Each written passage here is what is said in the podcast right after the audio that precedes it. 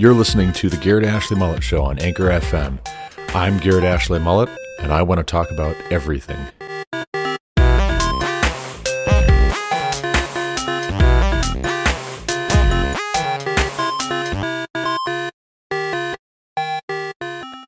Welcome back to the Garrett Ashley Mullet Show. This is Garrett Ashley Mullet coming to you from Greeley, Colorado. Today is February 10th, 2022. It's a Thursday and my first day off after a hitch of 7 days. I am mentally tired, so bear with me. The new job is going well.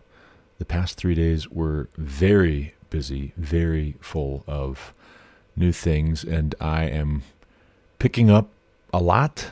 I got a compliment from one of the guys out in the field who asked me the other day, it was either Monday or Tuesday, I don't remember which, how's it coming? Are you feeling like you're picking it up? And I said, I hope so.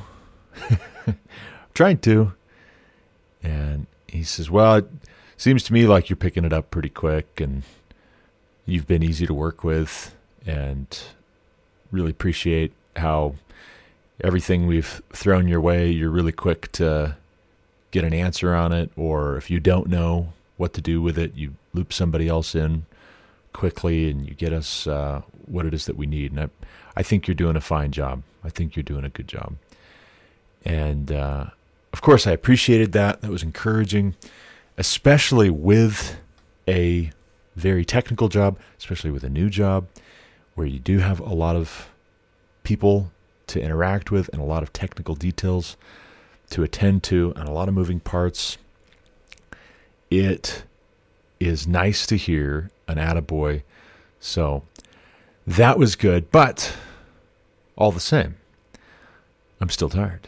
So today is going to be a bit of a rest day and trying to get my feet under me again as far as life outside of work. The 7 days on are very intensive, and even if you can step away for a few minutes, you've got your eye on the computer, one eye on the computer, one ear out for the phone or for alerts. And now that I am on days off, I've got emails to catch up on, I've got bills to pay, I've got household chores and errands to run, I've got the family to reconnect with. Of course, we're staying connected because I'm working from home on my days on, but we are hoping to get back to church this Sunday. We had a little bit of a hiccup yesterday with our youngest being sick. He woke up just not feeling well. He was just grumpy. Actually, I'm sorry, not our youngest. I can't say that anymore. John is not our youngest anymore. I'm so used to, for 3 years, referring to him as our youngest. I'm so used to referring to Evelyn, Enoch, and John as the youngest three or the younger three. And I'm going to have to start thinking of Andrew as the youngest. Andrew, our newborn, just born 2 weeks ago. Yesterday made 2 weeks. He is a newborn, and it still hasn't quite hit me, if you can't tell. It still is not fully dawning on me that we have a newborn. But we do, and he is in good health. He's doing well. He's nursing well. He's sleeping through the night pretty well. It's not like he's sleeping all the way through the night, obviously, but he is a very good baby. And even babies that are fussy and get upset and are a little bit more finicky, they're still good babies, but it is nice to have a easygoing newborn, let me tell you. Another thing I'm working on this coming set of days off, I've got chapter 2 planned. I am planning to write chapter 2. It's not good for the man to be alone. A single man was the very first thing Genesis records God as ever having said was not good. It's not good for the man to be alone. If you'll recall, the Old Testament book of Genesis. Day one, God creates. He speaks and he creates. Day two, he speaks and he creates. Day three, four, five, God speaks and he creates. And after he's done creating that day, he takes a step back, as it were, metaphorically, and he looks at everything that he's made, and behold, it's good. It's good. Yeah, I did good work, God says. And on day six, he speaks and he creates, but he also takes a more hands-on approach with man. He says, let us make man in our image, after our likeness. And so he takes some of the dust of the ground and he forms it into a man, and then he breathes the breath of life personally. There's this intimacy and this personal touch to how God creates man as opposed to how he creates everything else. And so God puts Adam in the garden in Eden to tend it, to take care of it. But then the first thing that God says is not good is for the man to be alone. And so then God decides he's going to make a helpmeet suitable for the man. So he causes Adam to fall into a deep sleep. And Genesis says that God takes a rib from Adam's side and he makes a woman. You may know her as Eve. She was taken from the side of man. And whether you prefer a purely symbolic interpretation of all of that, or you take it literally, or you believe, as I do, that it's both literal and figurative, it's both literal and literary, it doesn't have to be one or the other, it can be both. God is able to do both in equal measure. All things are possible with God, as the Ohio State motto says. With God, all things are possible, which is actually an allusion to the Scriptures. That's a quote from the Scriptures. Whether you take it literally or figuratively or poetically, there's a deep and important meaning to every detail there. And so Adam wakes up and God presents Eve to Adam. Adam is enthusiastic about the whole business. He sees what God has made, and behold, it is very good. And he says, at last, bone of my bones and flesh of my flesh. And he calls her Eve. And I want to talk about that setup, that framing of not just marriage, but humanity in my book, And This Is Why We Got Married. I want to explore why it is important that our view of ourselves and one another is predicated on that narrative, on that origin story. The whole reason why you tell an origin story is because you have to understand where a person comes from in order to understand who they are. And it's not all there is to someone. Where they come from is not all there is. There's the whole nature versus nurture debate. I heard someone recently say that 80% of our personality, temperament, etc., is genetic. Only 20% is due to choices in nurturing and upbringing. Now, I don't know how true that is. I do know that it's complicated. I do know that our genetics have somewhat of a two-way street relationship with our environment, with our diet, with stress. Diet, environment, stress, our choices can all affect our genetics. Did you know that? Your genetics actually can mutate and morph and express themselves differently based on those factors. And insofar as we might make choices because of our genetics, in part or be more predisposed to certain choices because of our genetics, but also be able to affect our genetics in some measure by the choices that we make. I think only the good Lord knows for sure. Science can do its thing, study it out. Only the good Lord knows for sure precisely how much is predetermined by his sovereign setting things in motion, his sovereign will in the details, and how much is determined by the choices that we make, and how much of the choices that we're making are just a consequence of the choice that God made, choices that God made. That is the question of the ages. That is the question of philosophers and theologians and just generally contemplative people since forever. And I'm content to explore that question. I'm also content to embrace a certain humble uncertainty and accept that there's a certain mystery to it. I think it's healthy for there to be a certain mystery to it, for us to say, well, based on this, this, this, and this, this seems the most reasonable conclusion. But also for us to be prepared for God to correct our errors in calculating after the eschaton, during the eschaton. We know in part, and then we will know fully when the perfect comes.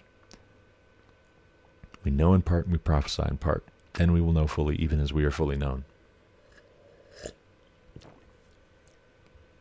I really do think that a lot of the dysfunction that we see in marriage, whether that's the way that we approach the thing at the outset or how we steward it, how we engage with it once we're in it, has to do with our losing sight of, or being ignorant of, or rebelling against what God's word says about who God is, who we are, why we're here, where we're going.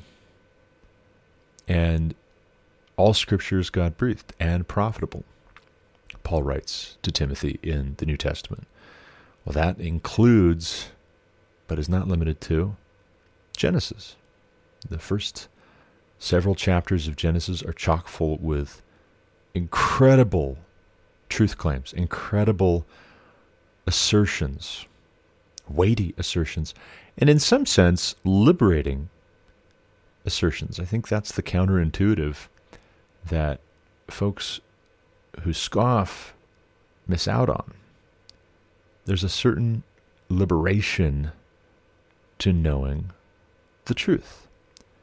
Far from being oppressive, God's word is the only thing that really sets us free. It, in fact, unlocks our potential for health, for wellness, mind, body, and soul. You will know the truth, and the truth will set you free, Jesus says in the Gospels. That's why we rejoice with the truth. That's why love rejoices with the truth. Because love loves to see the object of its affection free, not its slave, not oppressed, not abused, not fearful. The one who fears has not been made perfect in love, but perfect love casts out fear. Fear has to do with the expectation of punishment. That's why love rejoices with the truth. That's why the good news is actually good news. When God sees something not good, he engages and he deals with it. He addresses it. It's not good for the man to be alone in the context of Genesis has parallels in the incarnation. It's not good for the man to be alone and separated from God by his sin. So God makes a helpmeet suitable to the task in a certain sense. Now, we are the bride of Christ if we're Christians and we believe in the only begotten Son from the Father. We're the bride and he's the bridegroom. He's the head and we submit ourselves to Christ.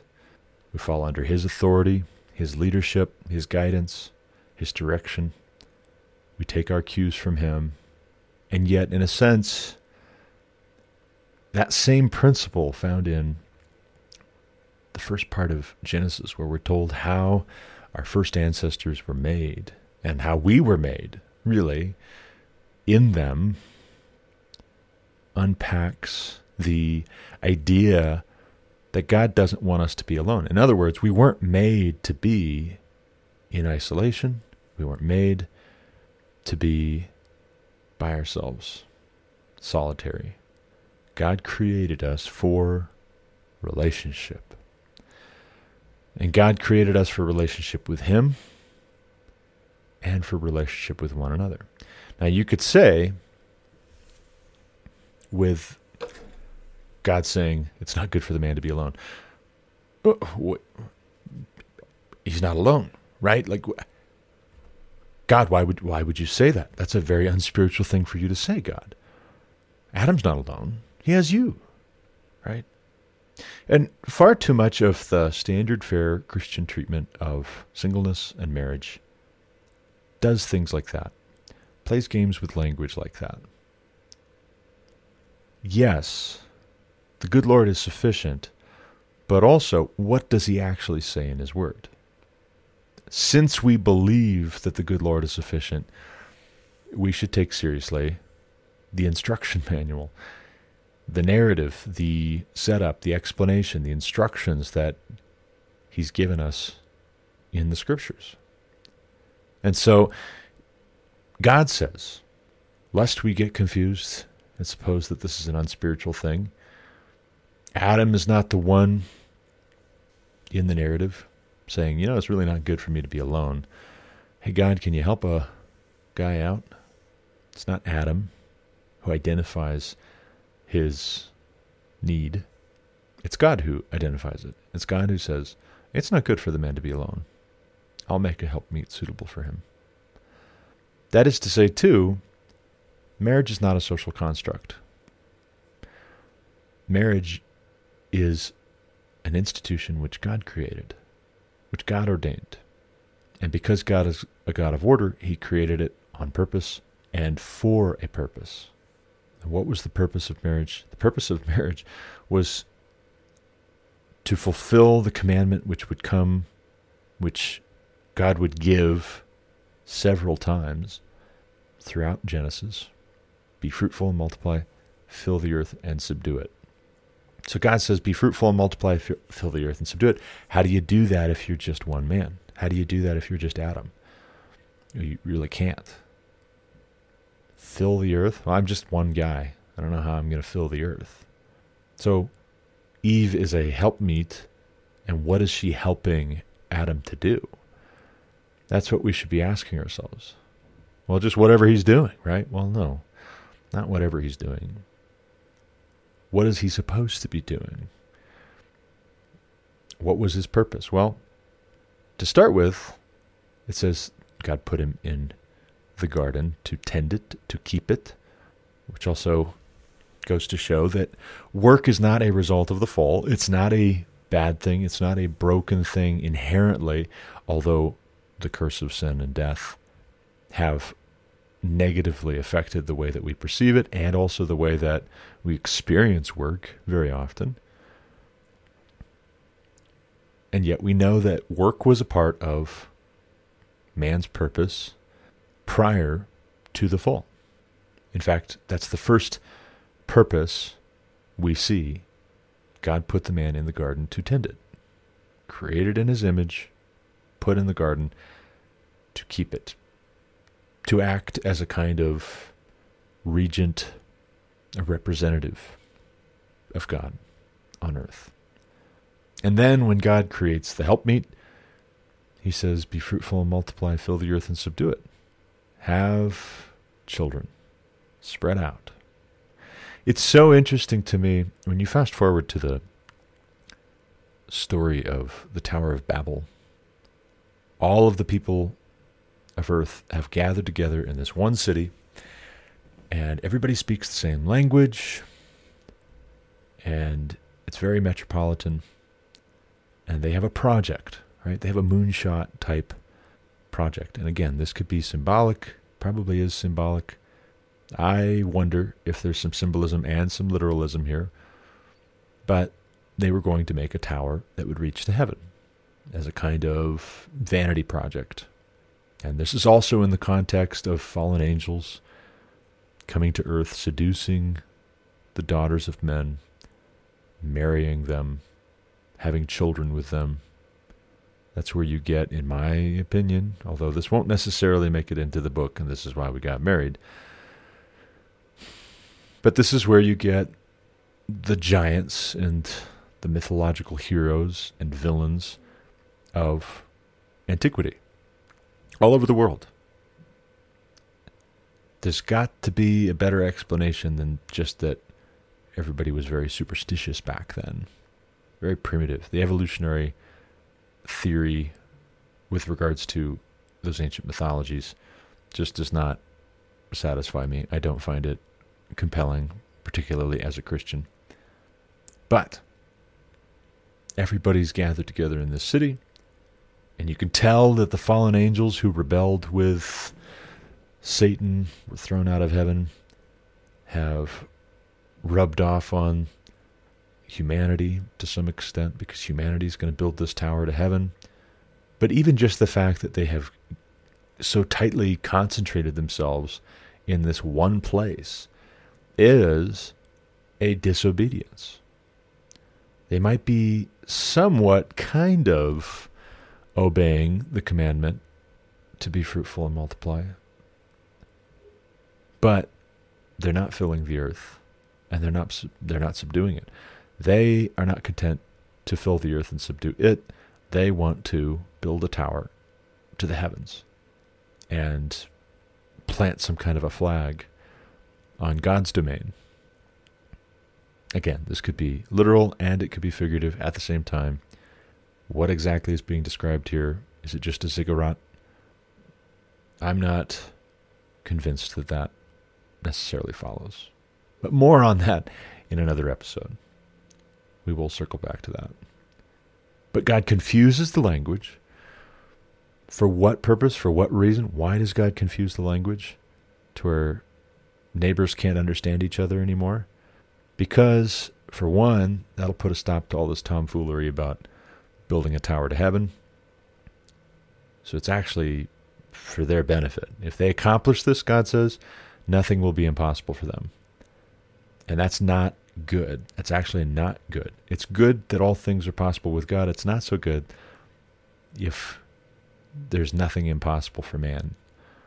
Because what happens is, when we think that way, we become very haughty. We become wise in our own eyes. We become very self-impressed. We become arrogant and conceited.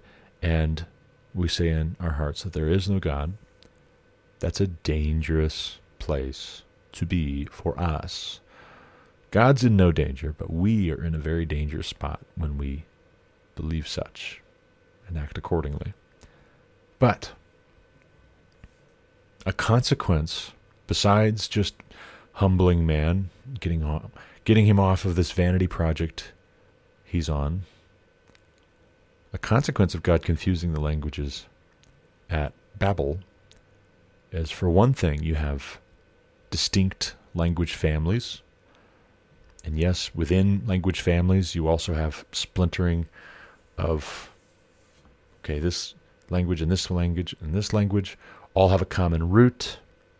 They have very similar types of words for things, although they're different because the language evolved differently in different areas and different regions. Different, more insulated, localized populations came up with their own variations. But another consequence is that man has to fill the earth more.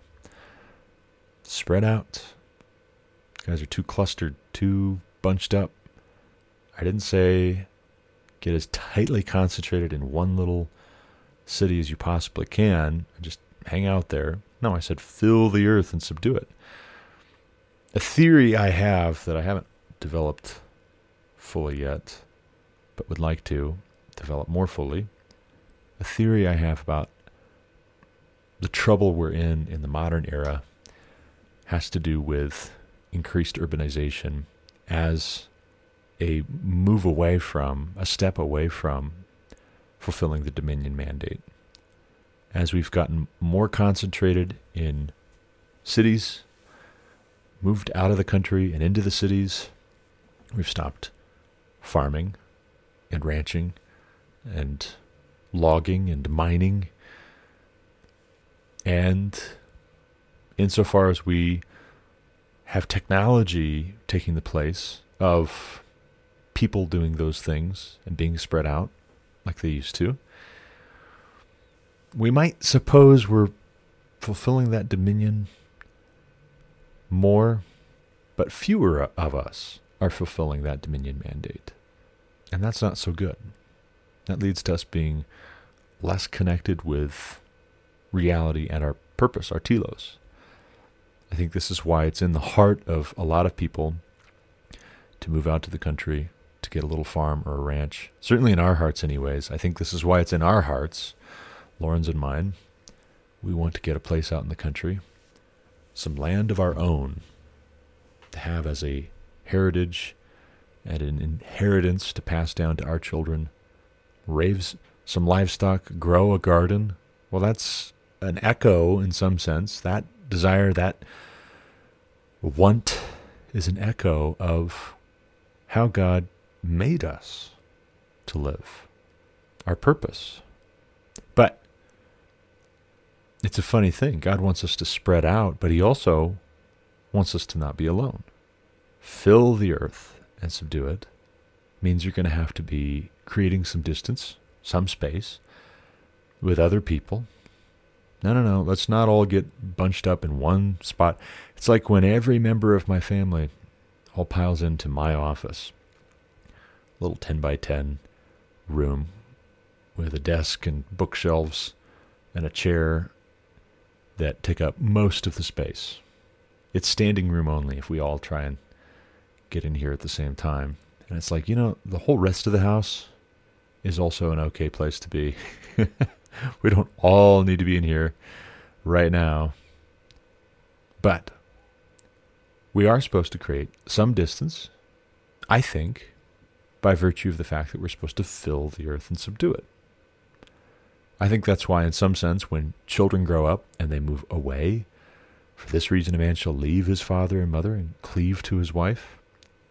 I think that is symbolic, but also literal. I think it's okay when kids grow up and they move away, move off a pace. Maybe not the other side of the planet always, but if they do, maybe they're fulfilling that dominion mandate, filling the earth and subduing it. And yet, at the same time, on the same call, in the same command, is a requirement for marriage. You can't fill the earth with multiplied people.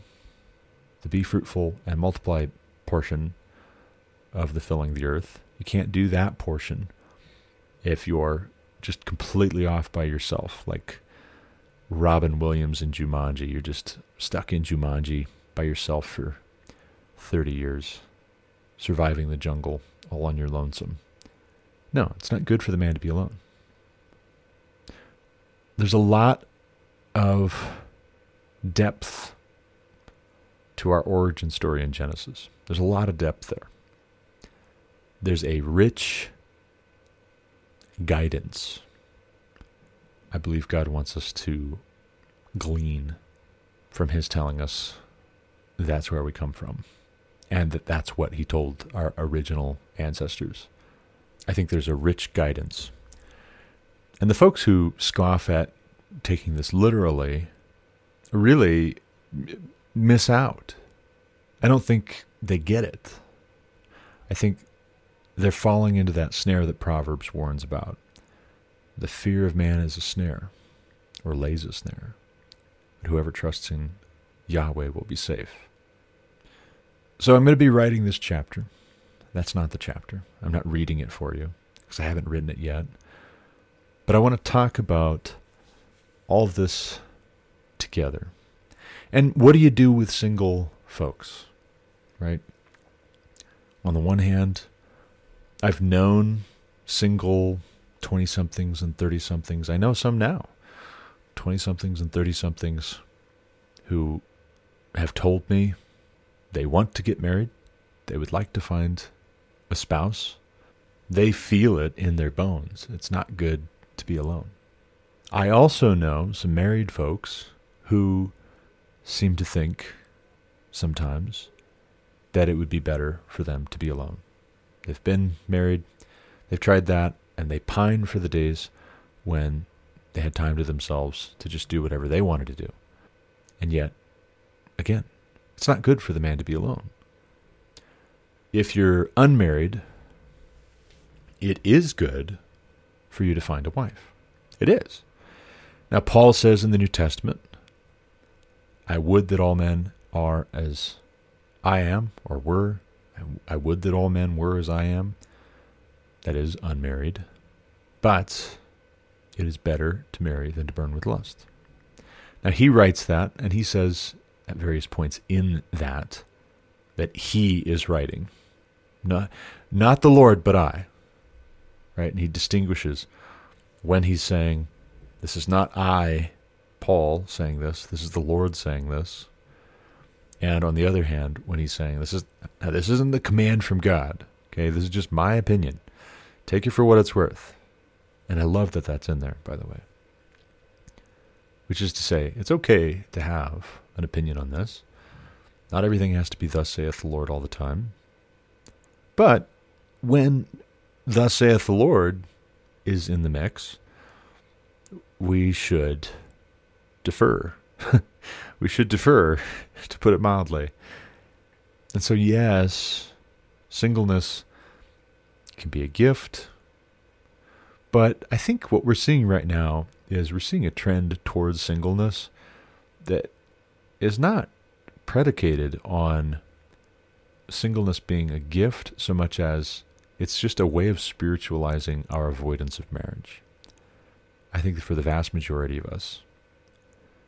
That doesn't mean every man Jack is swearing off marriage because he's afraid of it, swearing off meaningful relationship with women because he's afraid of it. But I do think that the expectations put on us by our culture can help or hinder us. And to some extent, the fear of man laying a snare is at the root here. We are afraid of what people think of us, and we are afraid that we will be ridiculous and we will embarrass ourselves.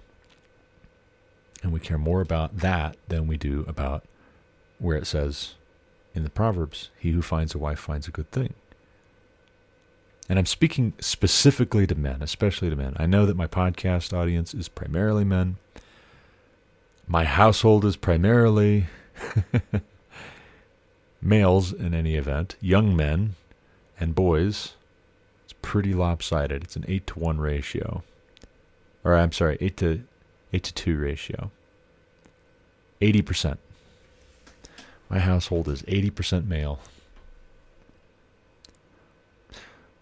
I think that someone who will remain anonymous for the purposes of this episode, someone is all I will say to refer to them.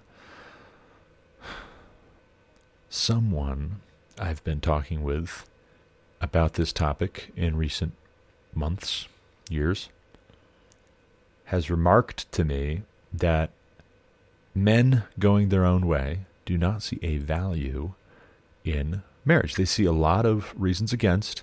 They see a lot of reasons to give up on marriage, and they're not seeing a lot of reasons why this is a value-added proposition for them. And there's a couple of statistics. If you don't want to take anecdotal evidence because, well, yeah, of course, it was a messy situation, and so, of course he's going to say this. Of course she's going to say that. Who knows, really, This is where statistics can actually be helpful because something's going on. Something's going on if the trend is so lopsided. But The majority of divorces are filed by women. Why is that? Also, when divorces happen, almost always the wife and mother gets custody, and the ex-husband and father pays alimony.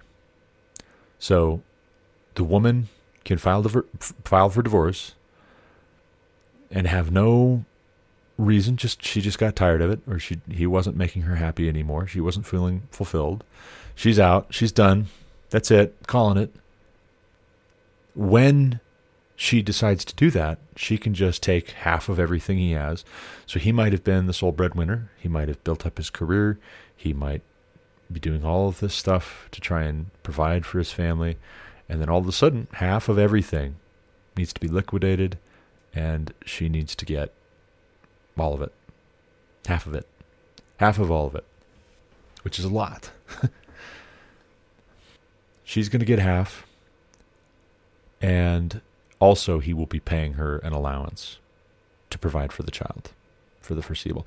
And then she can go out and she can get remarried. She might decide after a while, once she recovers from the divorce, that she doesn't want to be single, so she's going to find somebody else, get married again, and still be collecting alimony, and still have sole custody of the child, or shared custody, but she's the primary caregiver. And so men look at that and they think to themselves, that's an awful big gamble that I would commit to somebody who, based on the way our culture and society is set up right now, could at any moment just decide she's out, she's done, she doesn't like it, it's not for her. And when she does so, she can take half of everything that I have. And if we have children, she can take them too. And if she takes the children, she can also take a good chunk of my income for the foreseeable future. And oh, by the way, in the process too, because of the effect of feminism and women's empowerment in our society, due to radical egalitarianism and a general rebellion against what God says in Genesis about men and women, it's all the man's fault. Either A, he didn't do what he was supposed to do, so she was neglected. As long as she can say she felt neglected, well then, she's the victim. Or he did something he wasn't supposed to do, which could also just be anything she didn't like. She didn't like that he was going to do this, or she didn't get consulted first. She didn't give him permission. They got in an argument about it.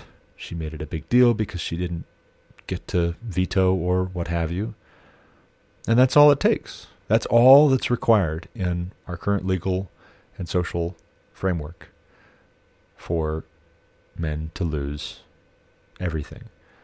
And when you lose like that, you don't just lose financially. You're not just losing emotionally, the emotional toll, you're also losing socially. If society just decides they're going to pile on, and the church too, pile on because it must have been the man's fault. Every marriage sermon I have heard from big name pastors, every marriage book I have heard summarized from big name pastors, pulls all the attendant passages of Scripture in and uses the passages pertaining to the woman's responsibility in a very apologetic way. Hey, I'm really sorry that this is in there. And you got to understand, God's a little old fashioned, and don't hold it against him. And, and really too, here's the fine print. And if the man's not doing his part, then you don't have to do your part. And if you don't do your part, it's probably actually the man's fault anyways. I listened to this one Paul Washer sermon on marriage a few years ago. I don't think it was last year. I think it was 2 years ago. It just floored me because it was so bad. It was so bad. And any Paul Washer fans out there, I'm sorry, but it was bad. It was really, really bad. It created a framework for male bashing. It's always the man's fault. Alternatively, that basically sets the woman free to do or not do whatever she wants. She has no responsibility. She is just a passive participant, and she's told it's the husband's job to wait on her hand and foot, make sure that she's served, and if he does it perfectly, well then she's supposed to respond. But if she doesn't do it, if she doesn't do her part, well then clearly he didn't do it perfectly. And so it's heads I win, tails you lose as far as men see it.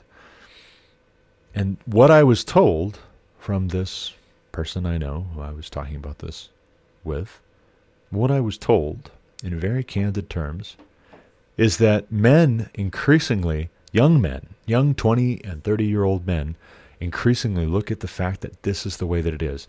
It's the way that it is outside the church.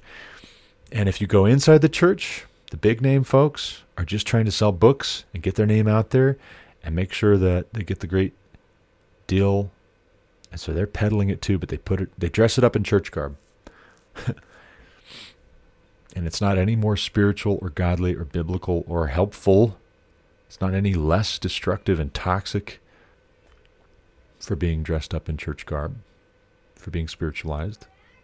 And so young men see that inside the church and outside the church, and they're mistaken for coming to the conclusion that they do, but one can understand why they come to the conclusion that they do, that marriage is a huge headache they do not need. That is a whole lot of trouble they do not need. And I've heard this from a number of young men that I know. Now, someone will come back and they'll say, now, Garrett, you gotta be careful about what you listen to from young unmarried men. But I would turn that right around and I would say, why is it that the divorce rate is only going down right now because fewer young people are getting married to begin with? Why is that? Why? I'll tell you why it is. Young people aren't getting married to begin with because they watched their parents, failed marriages, and they don't want that. And if we want in any measure to heal, we have to go back to God's word. We have to repent of the very wicked, rebellious, foolish ideas that we have about marriage. And we have to return to what God's word says about who God is, who we are, why are we here? Male and female, he created them. That's chapter 1. Chapter 2 is it's not good for the man to be alone. It's not good for the man to be alone should be understood within the context of the fact that God walks with man in the cool of the mist, in the cool of the morning, walks in the garden. Now, he's not always there. He gives man some space, which all the men will appreciate. It's nice to be given some space, but it's not good to be alone. And yet, God says it's not good for the man to be alone, even though God is with Adam. They have a relationship. No, that's not enough. That's not enough. I was recently reminded of Rod Dreher's book, The Benedict Option, which is more or less a call to return to more monastic traditions from church history. We need to get ready for persecution of the church, for a new dark ages. The church is going to have to remember some lessons learned from previous periods throughout history, previous centuries, where this has been the mood and the moment. And I don't like that. I don't like those points in history, and I don't like that notion being called for again, that, hey, let's encourage young men to take vows of celibacy and go into monasteries, and young women to take vows of celibacy. And I'm not saying that that's precisely what Rod Dreher's advocating. He's got a more nuanced proposal than that. But nevertheless, I want to be very, very careful to not celebrate monastic tradition, which supposes that going off by ourselves entirely and being alone Taking vows of silence and celibacy and poverty makes us holy. Because what could be is that we're like Maria, who runs back to the Abbey in Sound of Music because she starts developing feelings for Captain Von Trapp. Captain Von Trapp is a widower. His wife died. He's got 7 children. She is sent to be the governess, basically a caretaker for these 7 children. She finds herself falling in love, not just with the children and taking care of them, but she finds herself falling in love with Captain Von Trapp, and she's going to run back to the Abbey when she realizes this. And Baroness Von Schrader is just an awful person. Beautiful, but awful. Looks can be deceiving, gentlemen. She really sticks the knife in Maria because she's competition. Baroness Von Schrader wants to marry Captain Von Trapp. Now, we don't want to encourage that, either actively by saying, you know, hey, listen, like, you're single and that's great, right? Like, yes, singleness can be a gift. Also, let's not paint so much of a rosier picture of singleness than we do of marriage. And that's a twofold problem we have to solve. On the one hand, we need to be a lot more even-handed in our treatment of marriage.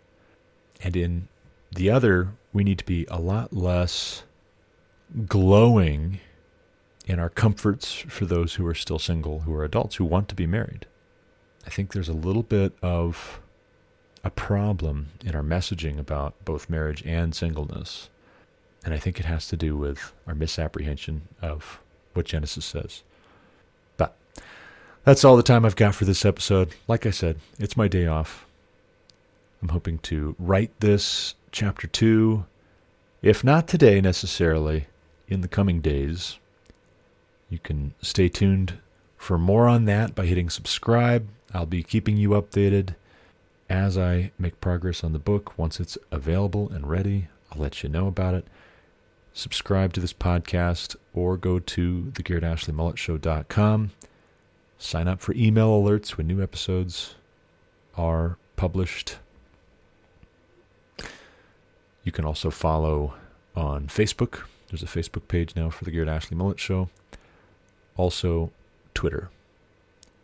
But, as always, thank you for listening. Until next time, God bless. You've been listening to The Garrett Ashley Mullet Show on Anchor FM. For more content like what you just heard, subscribe to this podcast on Apple Podcasts, Google Podcasts, or Spotify. Also, check out thegarrettashleymullet.com to subscribe to email alerts when new episodes are published. As always, you can reach me with any comments, questions, complaints, objections, or insights at garrettashleymullet@protonmail.com.